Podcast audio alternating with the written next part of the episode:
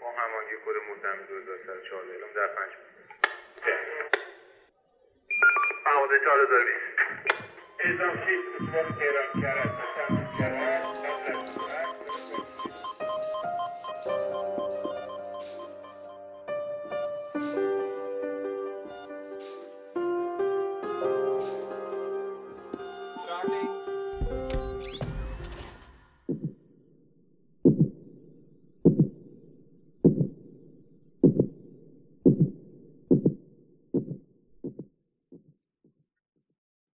سلام من وحید هستم و تو داری به اپیزود دوم پادکست آتش نشان که در آذر 1400 ضبط شده گوش میدی. مسئولیت اطلاعات ارائه شده توی این پادکست با گروه سازنده پادکسته و هیچ گونه ارتباطی با سازمان آتش نشانی تهران نداره. به دلیل وجود قله های مرتفع و مسیرهای کوهنوردی متعدد به کشور ما سالانه تعداد زیادی از کوهنوردان برای فتح این قله ها راهی کوه میشن. به جز افراد حرفه‌ای خیلی های دیگه هستن که به قصد انجام یک کوهنوردی سبک یا تفریح خانوادگی همراه دوستا و خانوادهشون بدون استفاده از تجهیزات مناسب و با حداقل امکانات به کوه میرن. جالبه بدونی که طبق آمار غیر رسمی که از بچه های تیم نجات کوهستان ایستگاه 64 آتش نشانی گرفتم توی محدوده توچال و درکه شهر تهران سالانه حدود 100 تا 150 حادثه برای کوهنوردا اتفاق میفته که اگه بخوایم بستش بدیم اول به کل شهر تهران و بعد به کل کشور تعدادش خیلی بیشتر از حد تصور ماست. این وسط حوادث منجر به فوت یا صدمه سنگین هم کم نیست. چیزی که تجربه تو این سالها به هم یاد داده این بوده که هیچ فرد حادثه دیده ای فکرشو نمی‌کرده یه روز دچار حادثه بشه. یا خودرو و ماشینش آتیش بگیره. ولی این اتفاق افتاده. پس ممکنه برای من و تو هم که آخر هفته ها کوه میریم حادثه ای پیش بیاد. نمی‌خوام خیلی به ترسونمت و از کوه فراریت بدم ولی یکم ترس لازمه که احتیاط بیشتری داشته باشی تا سعید و سلامت از کوه به خونه برگردیم. برای اینکه بدونیم چی میشه که یه نفر توی کوه دچار حادثه میشه و چه افرادی به نجاتش میرن با سه نفر از همکاران تیم نجات کوهستان گفتگو کردم. حافظ 8 سال مسلم 16 و هادی سه سال پر از حادثه و خاطره رو توی ایستگاه 64 ولنجک گذروندن و تجربیاتشون رو در اختیار من تو گذاشتن. لازمه که بگم اطلاعاتی که توی این اپیزود ارائه میشه صرفا تجربیات سه نفر از بهترین نجاتگرهای کوهستانه. و ممکنه تو تجربیات متفاوتی داشته باشی. خوشحال میشیم اگر توی شبکه های اجتماعی از تجربیات خودت ما رو مطلع کنی. چند تا از ایستگاه آتش نشانی تهران تیم نجات کوهستان دارن؟ دو تا از ایستگاه آتش تهران امداد نجات کوهستان داره. یکی ایستگاه 64 ولنجکه یکی ایستگاه 74 که منطقه شهرانه. تیم ایستگاه 64 هر شیفتش دوازده نفر آماده به اعزام حادثه داره. تیمایی هم که ما اعزام میشیم به حادثه هر تیمی 6 نفره. دو تا تیم آماده به اعزام ما هر شیفت اون داره واسه اعزام شدن به حادثه.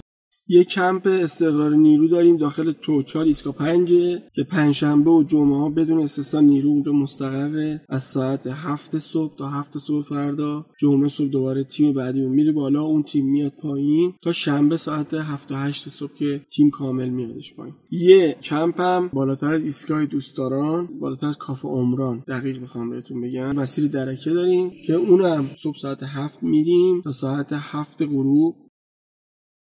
به جز آتش نشانی چه سازمان های دیگه امداد و نجات کوهستان دارن و آیا همکاری بین شما و اون سازمان ها هست؟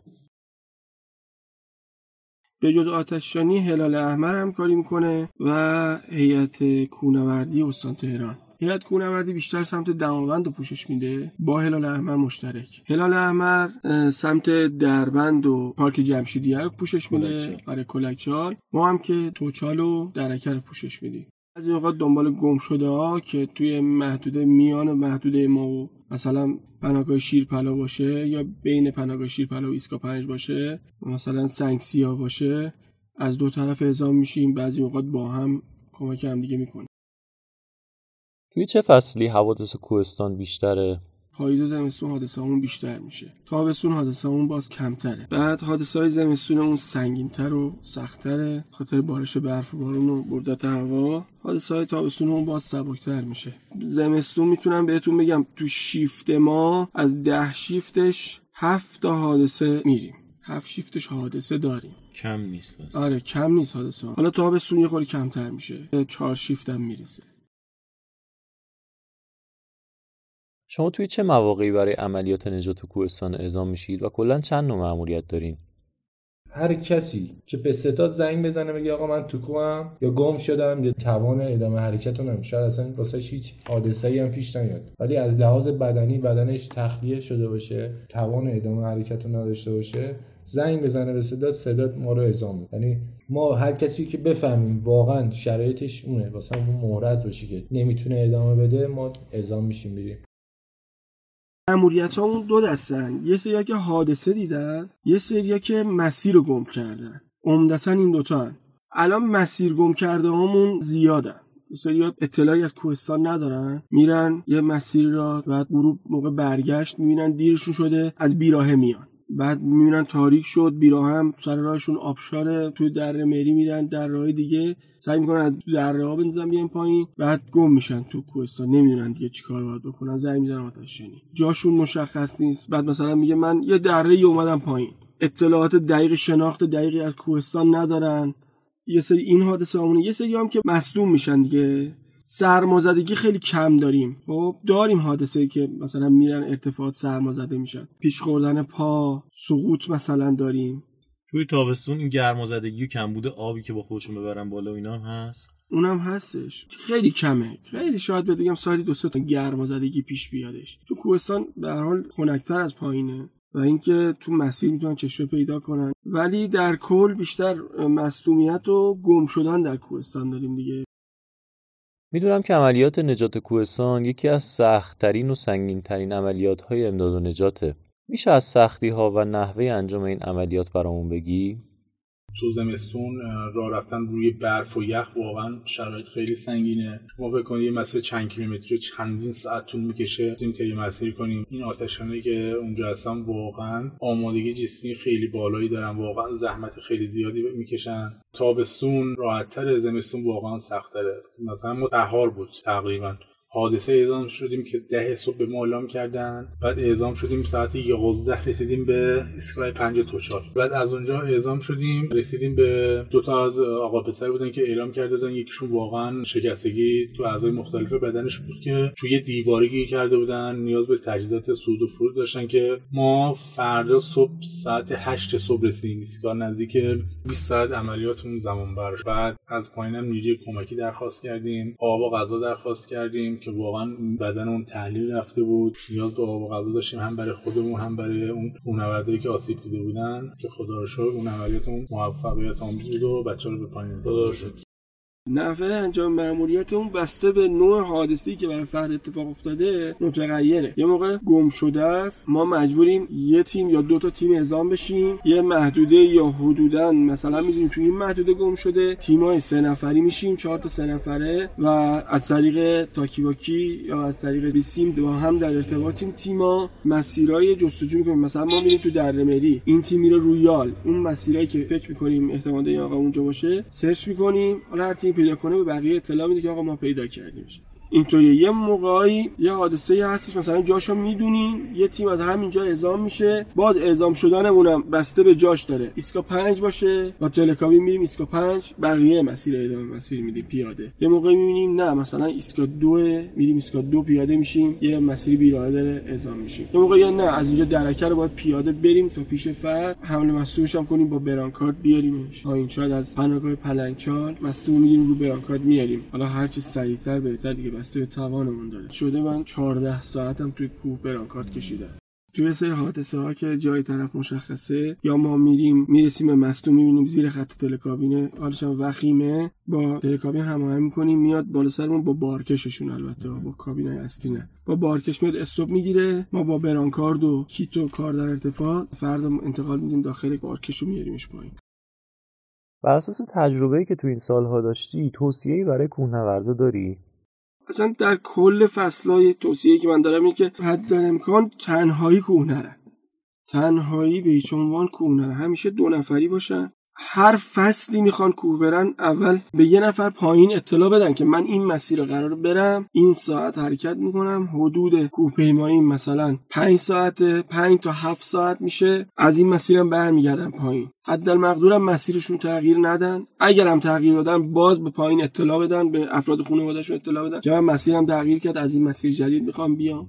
در فصل زمستان حتما تجهیزات کامل داشته باشن. اینکه با لباس معمولی را بیفتن فصل زمستان. الان مثلا یه خورده هوا نسبت به تابستون سردتره آفتابم الان در اومده. مردم میگن خب هوا خوبه. ولی همیشه میرن بالا به فکر اینکه مثلا تا ساعت 5 بعد ظهر ما وقت داریم می‌تونیم کوپه مای کنیم. تو اون فکرن تایمشون تنظیم می‌کنن تا 5 بعد ظهر برگردن. قافل از اینکه تو کوهستان مثلا ساعت 2 نیم 3 بعد از ظهر به بعد که آفتاب میشینی به کوه زودتر سایه میشه. اختلاف دما یه دفعه می‌بینید 10 درجه دما اومد پایین. یعنی اینا خیلی نمی‌دونن. یه دفعه قافلگیر میشن تو کوهستان. حادثه هم اینجوری هم پیش بیاد واسمون که طرف قافلگیر شده مونده. من خیلی شده توی کوهستان رفتم اینم طرف میگه من فکر نمی‌کردم یه دفعه اینقدر هوا سرد بشه. در عرض نیم ساعت مثلا 10 15 درجه هوا اومد پایین دم غروب که میشه. تایمشون یکم زودتر تنظیم کنن. مثلا نذارم مثلا 5 غروب بگن خب ما 5 می‌رسیم تو یه جوری تنظیم کنن دو سه برگردم پایین.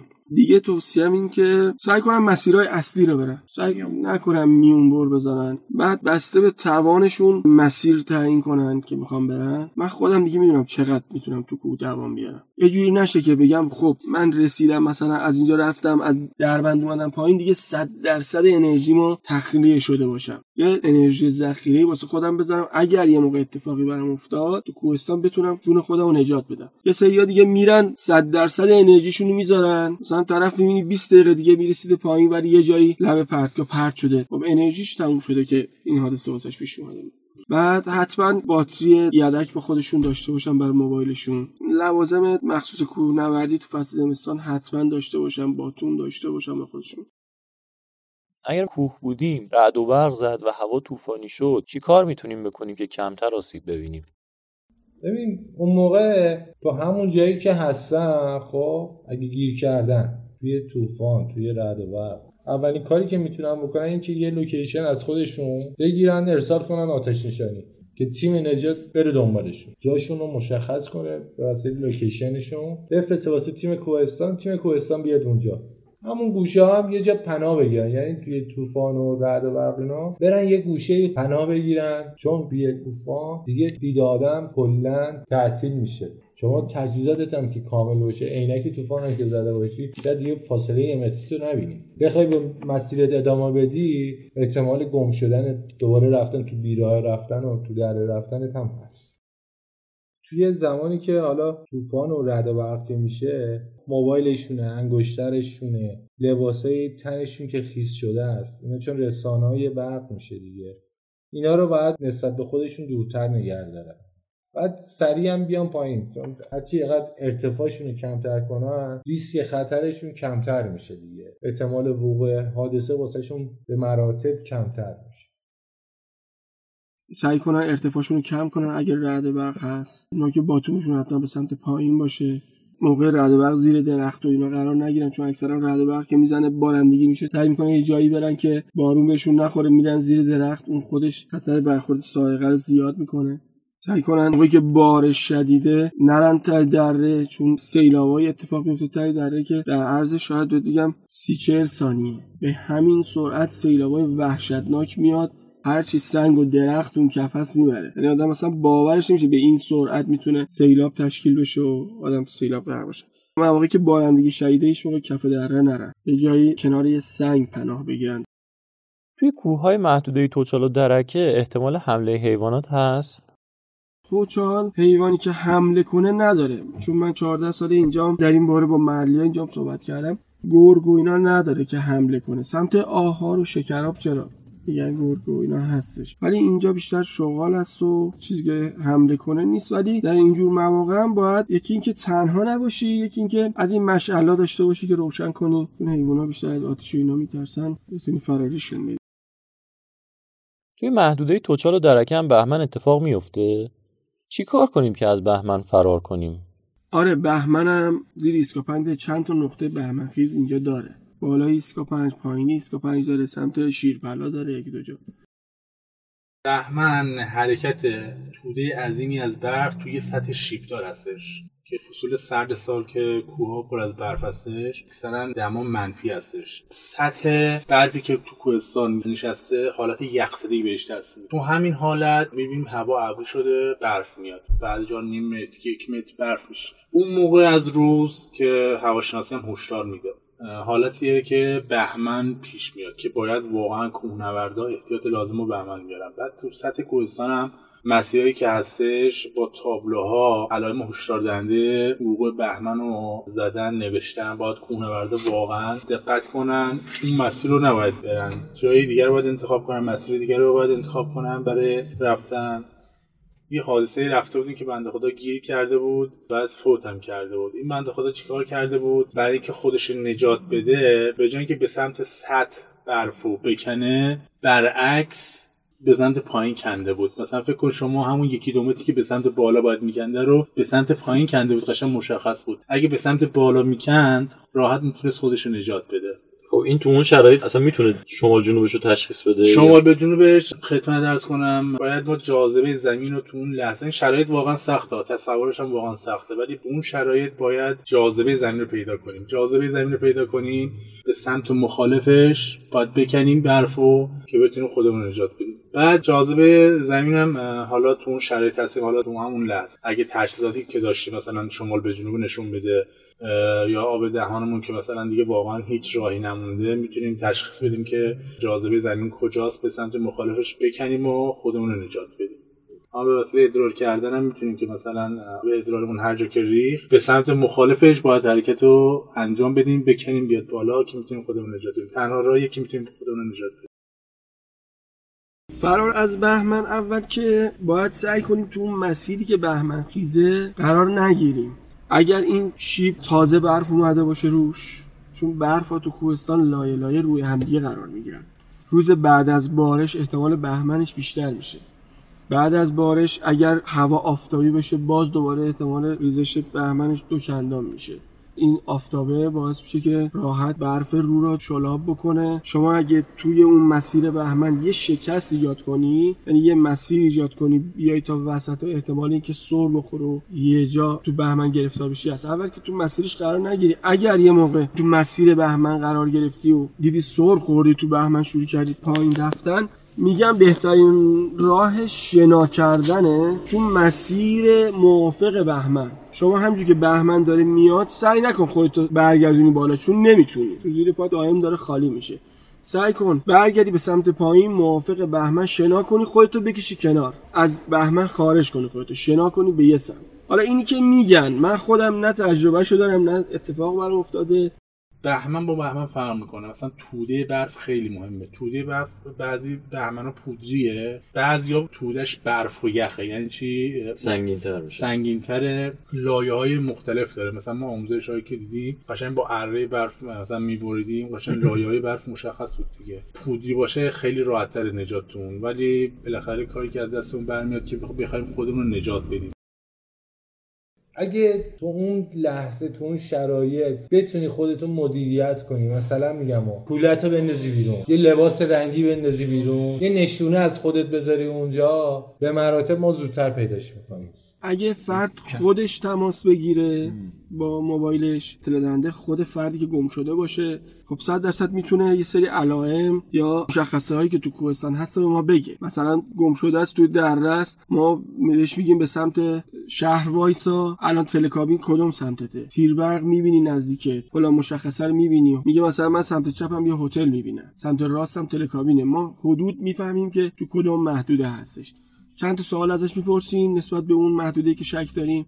خب الان اینجایی که داری می‌پرسی شما میگی مثلا روبروتم چهار تا آنتن مخابراتی هست؟ میگه آره. وقتی میگه آره ما متوجه میشیم ته در مهریه آره اگر اسم اونجا محل ندونه. اگر خود شخص اطلاع بده که اینجوری باشه ارتباط برقرار می‌کنیم اگر آنتن داشته باشه لوکیشن برامون میفرسته. از روی نقشه نگاه می‌کنیم می‌بینیم کدام منطقه. اونجوری خیلی کارمون راحت تر میشه. ولی یه سری حادثه ها هستش که خانواده اون فرد میان میگن ما مثلا یه عزیزمون رفته کوهستان قرار بوده ساعت 5 بعد از ظهر برگرده خونه الان 10 شب نیومده. حالا کشور دیگه یه اصولی دارن برای گم شدن فردی که خودش اطلاع نداده. یه ملاکی دارن میگن آقا 24 ساعت باید زمان بگذره تا ما تیم رو اعزام کنیم. ولی الان ما این اصول رو نداریم. یکی زنگ می‌زنه میگه اینطوریه ما اعزام میشه مثلا همین دو هفته پیش خانواده طرف اومدن گفتن آقا ساعت سه بعد از ظهر برامون فیلم فرستاده از توچال اسکا هفت بوده هنوز نیومده. جمعه هم نیومد پایین. تیم جمعه اعزام شد شنبه اعزام شد یک شنبه اعزام شد دوشنبه اعزام شد سه شنبه صبح اومدیم اعزام بشیم. پیگیریایی که از طریق فرودگاهی و اینا کرده بودن طرف جمعه صبح از کشور خارج شد. آره روزنامه هم نوشتن که آره. چهار روز ما تیممون علکی اعزام شد. دنبال یه نفری که رفت خارج از کشور. بارها شده که نفر گم شده تو فصل زمستون دی بهمن. ما هم دو هفته سه هفته گشتیم دنبالش پیداش نکردیم. مونده تا موقعی که مثلا برف آب شده یه کوهنورد گذری دیده یا از بالای تلکابین با دوربین ما سرچ کنیم یه کوله یه مشخصی دیدیم رفتیم دیدیم از زیر برف اومده بیرون. از عملیات های نجاتی که تا این سالها داشتی خاطره به ذهنت می‌رسه که برامون تعریف کنی؟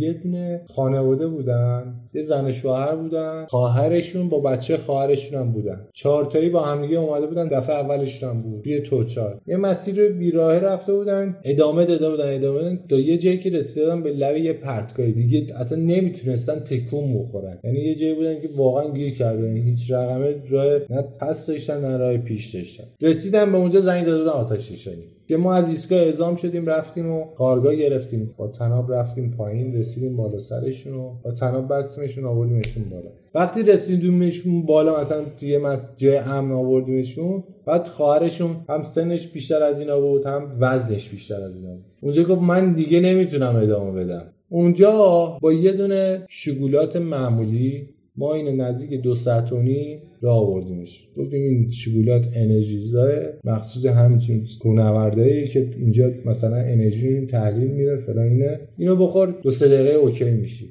با یه شگولات معمولی اینو ما تونستیم بیاریمش تا ایستگاه یک ترسا. ساعت 6 غروب به ما حادثه دادن که دو تا جوون توی در مری گیر افتادن و انرژیشون تموم شده دارن سرمازده میشن. دقیقا هم بهتون بگم دی ماه بودش. سال 90 ما اعزام شدیم. اینجا دو تا موتور چهارچرخ داریم با موتور چهارچرخ ها اعزام شدیم. به تیم 6 نفره عموما اعزام میشیم. 6 نفره اعزام شدیم رفتیم ایستگاه یک. رو هر موتور چهارچرخمون دو نفر نشست. دو نفرمون هم قرار شد پیاده این مسیر بیام بالا. بعد رفتیم بالاتر از ایسکا دو مشرف میشه به در مری رفتیم از اونجا نور انداختیم دیدیم کف در مری اینا به ما علامت دادن. گوششون آنتن می‌داد باهاشون در تماس بودیم.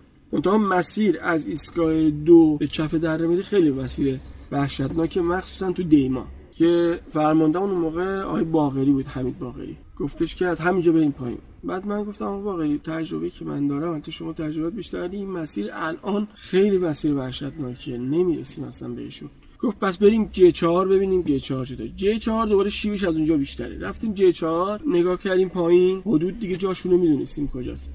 ندیدیمشون. ولی آقای باقری گفتش که از همین جی 4 میریم پایین. خدا بیامرز مشتاق جراحی که این ایستگاه بودش بعد رفتش برود پیک. بنده خدا دیگه برنگشت. با ایشون از همون جی 4 رفتم پایین. به من و رسول گفتش که راننده اون یکی موتور گفت شما دوتا هم برید ایستگاه. دو از همون مسیری که اول گفتم بیاد بالا. که حالا ما توی کوهستان مخصوصا توی اینجور حادثه خیلی کم تیممون از هم جدا میشه. چون خطر اینکه خودمون هم اتفاق واسه اون بیفته است. بعد ما اومدیم ایستگاه دو. انقدر برف زیاد بود. من به رسول گفتم رسول ما نمی‌تونیم از اینجا بریم. برگرد بریم بالا. برگشتیم. رسیدیم بالا ایستگاه دو از بریم پایین. این دو نفری که پیاده می اومدن رسیدن به ما. باز ما شدیم هر موتوری دو نفر چهار نفره. با هم دیگه اومدیم رفتیم بالای جی 4 اول در مری هنوز نرسیده بودیم. رسول موتورش خود شاسیش کوتاه‌تر بود لای برفا گیر کرد. من دیگه اون که می‌رفتم یه ضرب رفتم تا رسیدم اول در مری بعد همون موقع این بنده خدایی که تای در مری بود زنگ زد به من. دیدم دو نفری دارن گریه می‌کنن. ما داریم میمیریم از سرما داریم میمیریم. من به حسین گفتم حسین هرچند که کار اشتباهی تیم از هم جدا بشه شاید فردا به مشکلم بخوریم ولی بیا بریم کمکشون. می‌دونستم اونم بچه قویه. گفت بریم مشکل نداره. اول در مری راه افتادیم رفتیم پایین. تو مسیر که می‌رفتیم ما از این نوک نیا از برف زده بود بیرون. نوک نیا رو میشکستیم. به عنوان که بخوایم که جمع کنیم چوب و اینا. رفتیم تا رسیدیم بهشون اینا رو با خودمون بردیم این نیا رو. رسیدیم دیدیم واقعا اینا داشتن از سرما میمردن. یعنی من کفش این پسره رو در آوردم جورابش هم باش در اومد. توی کفشش یه قالب یخ بود قشنگ یه تیکه قالب یخ بسته بود. دیگه یه آتیش روشن کردیم و کف مفشاشون گرفتیم تو آتیش گرم کردیم خودشون رو گرم کردیم. خورما و وسیله وسیله من برده بودم یه چای داغ واسهشون ریختم. انرژی بهشون دادم گفتم ببین اینجا امکان این که بخوایم با برانکارد بیایم تیم ما الان خودمونم دو نفر به زور اومدیم اینجا. باید خودتون بیاید بالا. همت کنید بهتون انرژی دادیم بریم بالا. اونا هم گفتن آقا باشه یا علی. دیگه من کوله یکی از اینا رو گرفتم. یکیشون هم کولش سبکتر کرد بازی یکی کوله تو فقط اون کوله خالی خودتو بیا. یکی از کوله هاشون هم من گرفتم حسینم جلو راه افتادیم اینا رو آوردیمشون بالا. رسیدیم بالا که بهتون میگم ساعت شده بود چهار و نیم صبح. رسول انقدر این مسیر ایسکا دو تا جه چهار تا اونجایی که ما رفته بودیم و با موتور بالا پایین کرده بود که بیاد ببینه. خبری از تیم اولمون حمید باقی اینا نشده یا خبری هم ما نشده دیگه بنده خدا واقعا قاطی کرده بود که برگشتیم اومدیم تا رسیدیم جه چهار ساعت شده چهار و نیم. بنده خدا حمید باقری اینا از ساعت هشت شب رفته بودن باور کن تا ساعت دو نیم سه طول کشید تا دوباره همون مسیر برگردم پایین. حمید باقری می‌گفت اگر مشتبه جراحی نبود من مرده بودم اونجا. مرحوم مشتبه جراحی از افتخارات آتش نشانی تهران و تیم نجات کوهستان بود. کوهنورد حرفه‌ای که بعد از ثبت مسیر جدیدی به نام ایران برای صعود به قله برود پیک توی مسیر برگشت همراه تیم سه نفرشون دچار حادثه شدن و کوهستان شد آرامگاه ابدیشون. روحشون شاد و یادشون گرامی.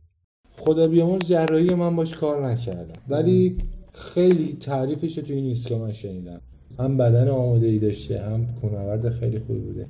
دوستانم که تعریف می‌کنن یکی از نیروهایی بوده که اینجا خیلی کمک می‌کرده به بچه آقای مشتبه جراحی کوهنوردی بود که تو شیفت سه ایستگاه 64 مشغول به خدمت بود. پسر واقعا کاری بود. روزی که می‌خواست به پاکستان اعزام بشه جهت فتح قله میومد مثلا چند ماه قبلش میومد تمرین می‌کرد. از همون صبح میومد تا بعد از ظهر می‌رفت قله توچل پیاده. تو یک روز می‌رفت برمیگشت. واقعا آمادگی جسمانی خیلی بالایی داشت. پسر با اطلاعاتی بود. بعد که دیگه متاسفانه به پاکستان رفت اون حادثه براش پیش اومدش.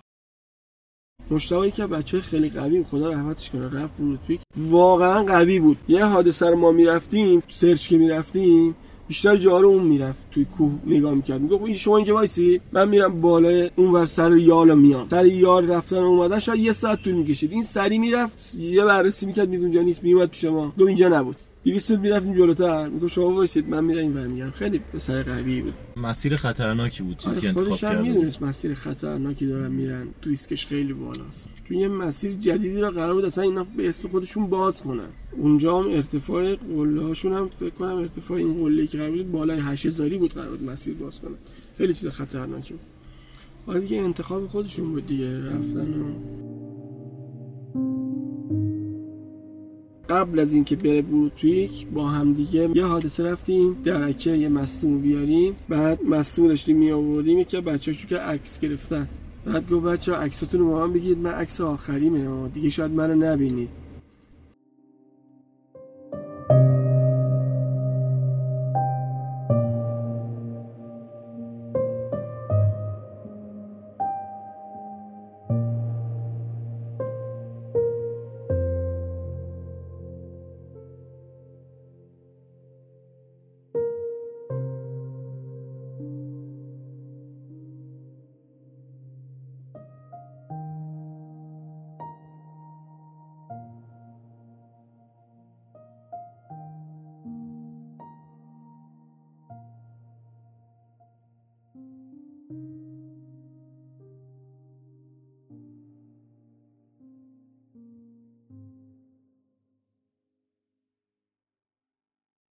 این پادکست توسط من و تارا ساخته میشه. اگر مطالب این پادکست برات مفید بود ما رو به کسایی که دوستشون داری معرفی کن.